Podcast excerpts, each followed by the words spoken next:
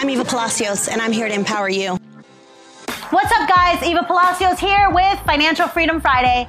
Today's topic investing in insurance. The right insurance, let me add.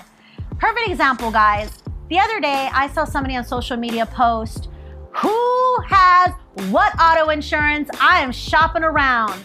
I saw all kinds of people posting their auto insurance companies. What I posted was instead of shopping around for auto insurance premiums, right? Who's paying less for this or that? I recommended asking people Have you recently filed a claim with your auto insurance? Because have you ever been in a situation to where maybe you got into a car accident? Maybe it wasn't even your fault. Guy behind you, rear ends, they don't have insurance, total out your vehicle. Now you got to go buy another vehicle, and that can cause a financial strain or hardship on you and your family. But what if you would have had the right insurance? Now, always consult with your insurance agency or reps about this, but me speaking of a perfect example. I'm driving my car, stop and go traffic, girl behind me rear ends me. I'm thinking my car is completely through at the back. Pull over, mm, there's a couple scratches.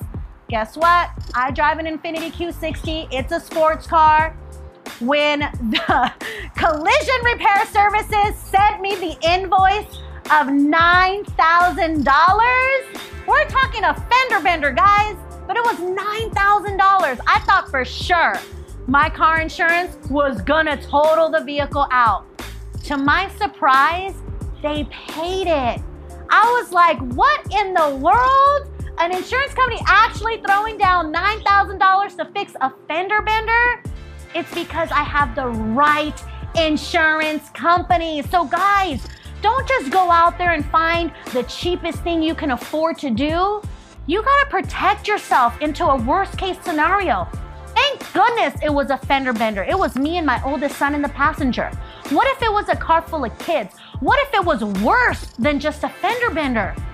Investing in the right insurance not only is going to protect the monies involved, but it could potentially protect lives. Here's another example, guys. We all know about the old school term life insurance. Many people don't even have life insurance, and I get it. Nobody wants to talk about that. Though we know it's going to happen, it's just a matter of when, right? So if we are all knowing our time is to come one way or another, why aren't we protecting our lives? If we protect our cars, if we protect our homes, shoot, if we protect our cell phones, why aren't we protecting our lives? But it's education about what kind of life insurances are there you got your term life, your whole life, but my favorite, which I just learned, I don't even know how long it's been around, but I learned there's something called living benefits. What does this mean? We know the life insurance, when you pass, money's there, your family can then gain access to. But life insurance with living benefits, they have an extra program where should you become involved in an accident or maybe, you know, as we get older, our quality of life kind of deteriorates too. So if we develop certain illnesses or injuries, you can actually cash out that life insurance and earn the money now while you're living, hence living benefits. Access it now versus when you are no longer here. I only wish that I knew about this information earlier.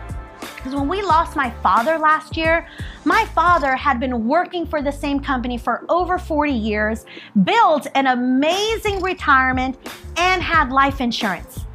But when he got sick and he could no longer take care of himself, that fell on the shoulders of my stepmom, which in turn fell on shoulders of mine.